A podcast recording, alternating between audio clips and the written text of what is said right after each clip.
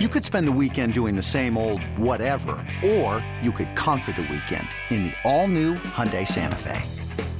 Visit HyundaiUSA.com for more details. Hyundai, there's joy in every journey.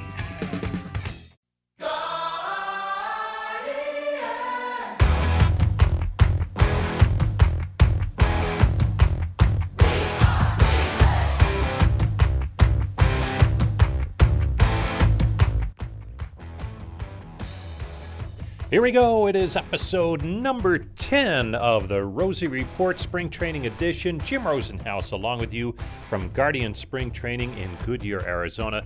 Great to have you along for our show today. Coming up in just a bit, we'll hear from Aaron Civale, who pitched over in Peoria against the Mariners on Thursday night. Threw the ball well, and we'll hear from him on his preparations for the spring and the season to come. In Peoria, it was a 3 2 Seattle victory. Home runs on the night for Andres Gimenez, who continues his red hot spring, and you can say the same about Owen Miller, who also hit a home run, and uh, that was his team leading third home run of the spring. How about that? The, the difference in the game and inside the park home run late by young phenom Julio Rodriguez of the Mariners, one of the highly regarded prospects in all of baseball. But uh, all in all, pretty good game over in Peoria last night.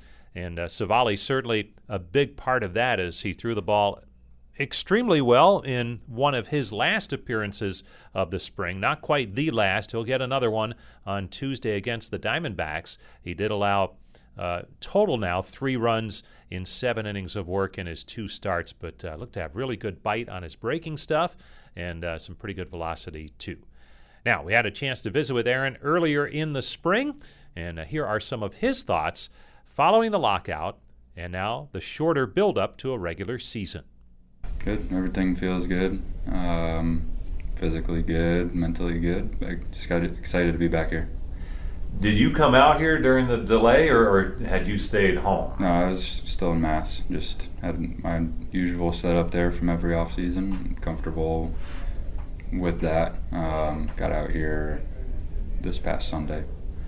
I, it sounded like there were a lot of players and pitchers in this area. Did you still have people to, to do your thing with to, to get ready for a season back there? Um, the minor leagues, minor leaguers that were working out where I work out had headed out. Uh, not too many players left there, but I know a lot of guys live around here or had come out early. Um, but I have the setup I have that that's been working for me for the last six off seasons, so continuing to to be there.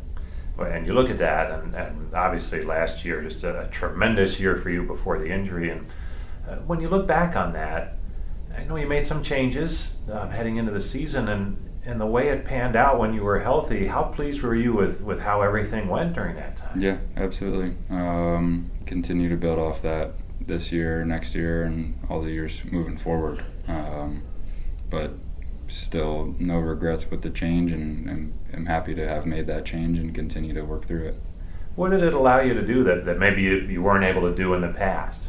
Um, I, I'll say this off season was able to focus on just consistency with delivery as a whole instead of focusing on reworking an arm path. So I think it just allowed me to be in sync even more, um, work on the lower half and the upper half being in sync as it was designed to do by shortening the arm path. Um, but past that point of change and now at the point of refining. So confidence wise, and you you had had major league success prior to last year, but it seemed like you you even increased that by a bunch. Um, what does that do for you going into each start when you get on that kind of a roll? Yeah, um, obviously you, you, continue to roll with, with how things have been going, um, but at the same time you can't you can't ever get too high or too low with this game. As I'm sure you've heard before, that's that's not how you have to approach this game. But definitely build on the positives and work on the negatives. So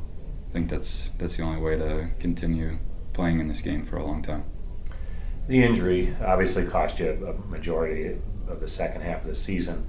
Um, how how were you able to get through and, and, when you got back, not thinking about it and, and, just letting it go and, and pitching the way that you're capable of, at least for those couple of appearances at the end? Yeah, um, there's definitely an adjustment period after any injury. So, um, but we did a good job while I was hurt um, of maintaining work uh, through the delivery, um, replicating movement patterns in the weight room, uh, simulating movement patterns on the mound with resistance bands, and did a really good job of keening in on that and making sure the, the delivery was as worked as possible without being without the ability to throw. Um, the finger itself, obviously, there was some so a grace period there, and it feels 100% now. And it got to the point where I could use it last year, but definitely in the rearview mirror now. And a, a lot of times for a pitcher, it's an elbow or a shoulder, and here it is your finger. Was that frustrating to know that you know you're fully healthy? but a real key part of pitching is, is that feel, um, and, and you weren't able to do that. Yeah, I mean for sure. Any any part of the the delivery injury wise is frustrating, but the the final piece is the hand, the fingers. Um, so I mean, it's a freak injury. Nothing you can do about it. Just something that happened. Um, but continued to to work everything else as I couldn't use my finger and at the end of the day, that's that's all you can do is roll with the punches.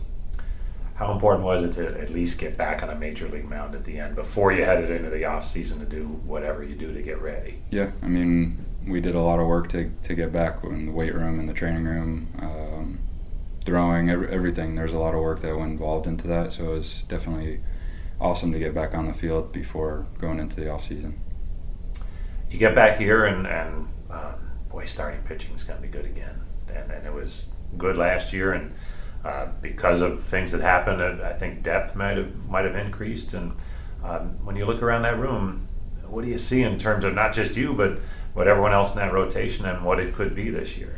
Yeah, it's exciting. I think there's a lot of potential there and a lot of desire to continue to get better. And I think that's what's special about this group is no one's ever complacent and we're all trying to continue to take steps in the right direction and that's that's something that has been the culture here for a long time is to continue to improve no matter where you were the year before. So I think that's something to take a lot of pride in. So for you, when when you have that good amount of success, things are working well.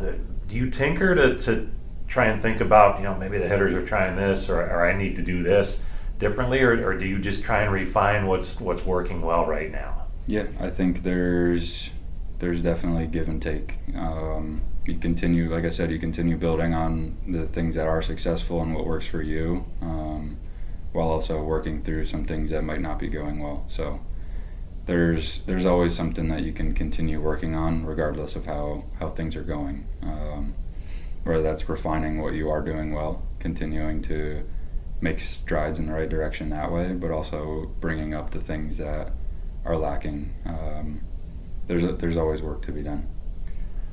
It's the middle of March when we record this, um, and I know you you are adamant about pitching deep into games. That might not happen right out of the chute. How you how you dealing with that build up and trying to be careful that you don't build up too soon and, and, and everything that goes into getting ready for a season that might be a little bit different this year. Yeah, uh, we have a lot of minds working on these these decisions, so it's not just one person making a decision, and we're we're taking a lot of care and attention into those details, um, which is something that we've always done. We've always been really good job. We've always done a really good job as an organization of communicating, and that's exactly what we're doing now. And we're preparing for 162 with with the given time frame that we have. So we're gonna do that the best way we see fit, and however that plays out is how it's gonna play out team wise, it's a young ball club. Uh, I, I, don't want to say you're a veteran, but do you feel like you've been around a little bit when you, when you look in that clubhouse and, and see some of the youth that's that's here, especially this spring? Yeah, I mean the roles are the roles. I think you you say it, you said it. Um, definitely amongst the team have been here, but I, am just gonna take care of business the way that I've always done. Um, you do the work that you do, and hopefully you see others around you doing the same. Um, and I don't think we have to worry about that here. So wherever, whether you have no service time, one service, like it, it doesn't matter how long players have been here. I think the culture is the important thing, and that's something that we do a really good job of. And what can be some of the advantages of, of, having a young ball club, maybe as opposed to some other clubs that have more veterans? Um, there's definitely the there, there's opportunity. Um, there's a lot of guys that are trying to prove themselves, whether it's to themselves or to the organization or whatever their whatever their reason is for playing this game. There's a lot of opportunity there. Um, I think it's it's refreshing to have some faces that you, you see around the locker room. You like there are a lot of guys that have an opportunity, and it's it's exciting to see. There's a lot of talent. Um, at the same time, we have a good group of leadership at the top that has been around for a while that sets good examples, and I think it's it's easy to be walking in the right direction in this clubhouse because there's so many guys that do that. That is Aaron Civale, who very quietly had an outstanding season a year ago. In fact, you could argue should have been on the American League All Star team, but unfortunately suffered a finger injury in June, mid June, had to walk off the mound at Wrigley Field and was unable to get back until much, much later in the season. So that halted what looked to be um, one of the very good seasons in baseball last year for any starting pitcher. So it'd be good to have him back from the start of the season as part of a very good starting rotation for the Guardians. That's going to do it for episode number 10, and this is our final spring training edition of the Rosie Report. We will transition next week to the Rosie Report regular season roundup. Probably get that going after the opener on Thursday, so look for our next podcast later in the week next week. Guardians Weekly will get you through the remainder of spring training this weekend, and then it's on to Kansas City and the start of the regular season on Thursday. I want to thank throughout the spring Bart Swain, Austin Controllus, Court Berry-Tripp for all of their help from